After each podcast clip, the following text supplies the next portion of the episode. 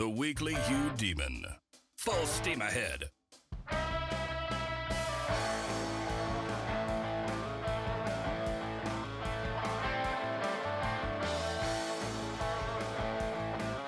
Jack Kerouac with Tao on steroids. He sat on his mother's couch, smoking marijuana and watching the McCarthy hearings, cheering for Tail Gunner Joe.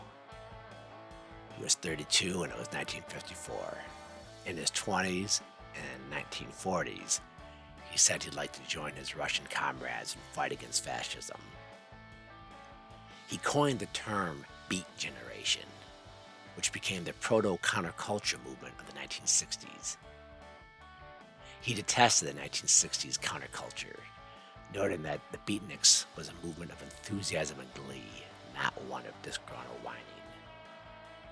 He took Benzedrine, morphine, marijuana, hash, LSD, opium. He saw a statue of Mary turn its head.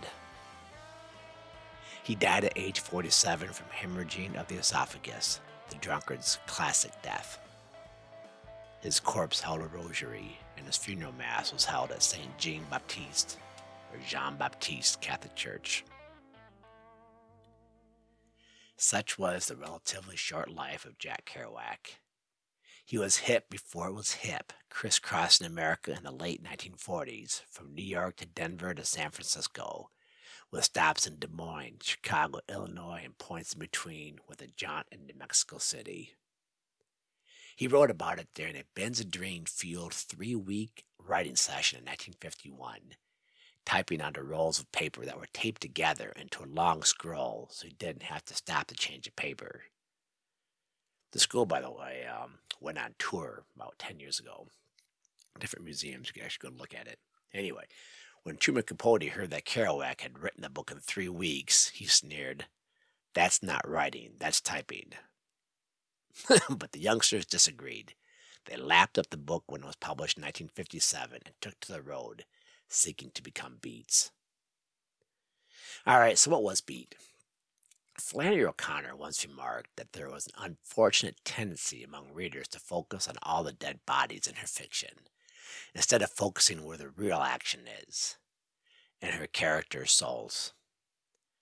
A similar thing can be said about the beat lifestyle that Kerouac wrote about. There's a tendency to focus on the sex, drugs, and bebop and other quote unquote kicks instead of where the real action is the beat's souls. Okay, now the term beat is short for beatific, as in beatific vision. It's the vision of the divine being, which Christianity teaches is the final destiny of the redeemed, and, though almost exclusively enjoyed in the afterlife, can also be experienced on earth once in a great while. Uh, Thomas Aquinas, for instance, thought Moses probably had a, had the beatific vision. Now, Kerouac uh, never wanted to blunt his prose or to get bogged down in logical details, applied the abbreviated expression beat to life on the road or to that type of lifestyle. The beats knew, or more precisely, intuited, and that's kind of crucial. Um, everything about the Tao was intuited really more than reason to, anyway. Um, the beats knew or intuited that they could experience something greater than the ordinary mundane life of 1950s America. They intuited there was something more than what units of measurement, money, and rationality could convey.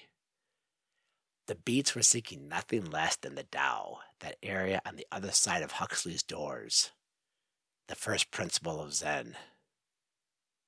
Kerouac sought it especially hard. It's his search, not the Benzedrine and other kicks, that fueled On the Road and its enthusiastic greeting among America's youth. All right, so On the Road is semi autobiographical. It's about Kerouac's automobile trips across America. His character is named Sal Paradise, and he travels with Dean Moriarty, who is both a holy goof. And if you look at the term holy goof, it's kind of like a, a play into the fool for Christ. But Dean Moriarty is not just a holy goof, he's also the high priest of the road. Now, Kerouac habitually sprinkles terms like soul, holy, mystic, and immortal throughout the book to describe the experiences of the road. There's no doubt he thought he was writing a religious book. In their roaming, Sal and Dean enjoy everything they encounter. They love the cars, the different airs of our country's regions, the girls. Many portions of the book are, are arguably nothing more than a of things they see and how they dig them. They use the word dig a lot. Dig them far more than any ordinary person would dig them. Sal and Dean's wanderings are exercises in detachment, trying to rise above an existence confined to living exclusively on this side of the door. The road detaches them from the binding conventionalities of normal society, or living on this side of the door. As a result, they are able to enjoy everything and everyone, even the most disgusting, because they're able, in their unique way, to see goodness in everything. At one point, they pick up an incredibly filthy hitchhiker at Dean's insistence. The man is covered with scabs and is reading a muddy paperback he found in a culvert. They sit close to him and dig him the whole time, generally getting a kick out of talking to him, but without malice. They weren't being dicks about it. They just were generally getting a kick out of him. And they really liked the guy, and they were totally absorbed by him. They were present with him, people might say in today's parlance. Now, after dropping him off, Dean excitedly says about picking up that hitchhiker, quote, I told you it was kicks. Everybody's kicks, man, unquote. On the Road also features holy men, willing outcasts of society. There's the wild, ecstatic Rollo Greb, the beat saint G- Dean wanted to imitate, a man who, quote, didn't give a damn about anything, unquote, a quote great scholar who goes reeling down the New York waterfront with original 17th century musical manuscripts under his arm, shouting. A man whose quote excitement blew out of his eyes and stabs a fiendish light, unquote. Dean admires the guy, this Rollo Greb, t- Greb telling Sal, quote, that Rollo Greb is the greatest, most wonderful of all. That's what I want to be. I want to be like him. He's never hung up. He goes every direction. He lets it all out. Man, he's the end. Unquote. And then Dean alludes the beatific vision that Kerouac was seeking to capture. Quote, you see, if you go like him all the time, you'll finally get it. Unquote. Sal asks, get what? Dean simply yells back, it, it, all caps. It's as though there's nothing else to add. It's a characteristic of mystics emerging from an intense round of meditation. Anyway, there's also Old Bull Lee, who is probably William Burroughs, by the way. Um, actually, I was listening to a Yale lecture recently on it, and the lecture she said the professor said no, it's definitely William Burroughs, who was, uh, if memory serves, the uh, the IBM or whatever Burroughs Manufacturing son or whatever. He's part of that wealthy family. Anyway, to the beats, old Bull Lee is the wise elder, a man who had read and done everything, a man who lived in the glorious pre 1910 days when narcotics were available over the counter. Bull Lee lives in an old shack in New Orleans with his wife, both Benzedrine addicts. He tinkers about the yard, reading Shakespeare and Kafka, hardly caring about anything, especially ignoring the cares of conventional society, taking drug fixes to get him through the day. That's Bull Lee. And Sal Paradise, Sal Paradise, or G- Jack Kerouac seems to pity Bull Lee's drug addiction, but it's almost like the pity of a that a novice might have for an old monk whose knees hurt him from too much kneeling. Anyway, it's all great stuff.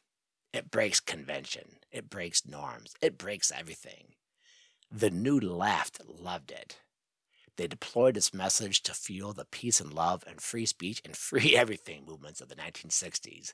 But here's the thing that the New Left didn't realize Kerouac wanted to break things, but he wasn't a revolutionary, at least not a Marxist one. On the Road was about the Tao. Kerouac was all about the Tao. The Tao is that thing that modernity, starting with Bacon and Descartes, rejected whatever the Tao is, and that's all we really know about it, it is that which is beyond rationality and proof. Whatever the Tao is, we know it's a thing that modernity rejected. It was the great rejection on which all modernity is built. And by the way, I'm implementing that uh, phrase after much, much thought, um, cogitation, and gin and tonics. Quote, the great rejection, unquote, is what I'm calling it. That is what modernity is based on. The rejection of the Tao is the great rejection. Anyway, back back to the podcast, so to speak. All those little gods of modernity, the logocentric ideas that Derrida scorned, likewise rejected the Tao. Marxism, communism, socialism, progressivism, all little gods whose first premise is the great rejection. Kerouac rejected the great rejection. He was practically violent about it, reacting with spasmodic kicks against it. Spasmodic kicks against it. Kerouac wanted to get the Tao back. He was relentless about it, and attacked those things that rejected the Tao modernity, rationalism, logic, empiricism. He rejected it all. And that meant he rejected the very notion of progress, as that term is understood in the modern tradition material improvement and scientific progress. He rejected it. He rejected the grand rational systems that modernity paraded in front of Western civilization. Capitalism, rejected. Consumerism, rejected. Communism, rejected. Instead, he embraced things that weren't those things. Like he embraced the small. He loved his hometown. He also loved the little units of life he found on the road. He embraced the irrational, a crucial point. I mean, a statue of Mary turned its head. He believed it. He said he saw it. He embraced other irrational things, drugs. He embraced bebop, which is like a deviant form of jazz that basically broke the jazz mold. It was based on idiosyncrasy and dissonance he irrational would take to the road without any grand plans. Okay, now I admit Kerouac got a lot of things wrong, no doubt about it, but he was attacking all the right enemies. He intuited strongly that someone had kidnapped the Tao, and he wanted to get it back, to free it, to open the door so the Tao could walk back into civilization or rather, to open the door so we could drive down its road.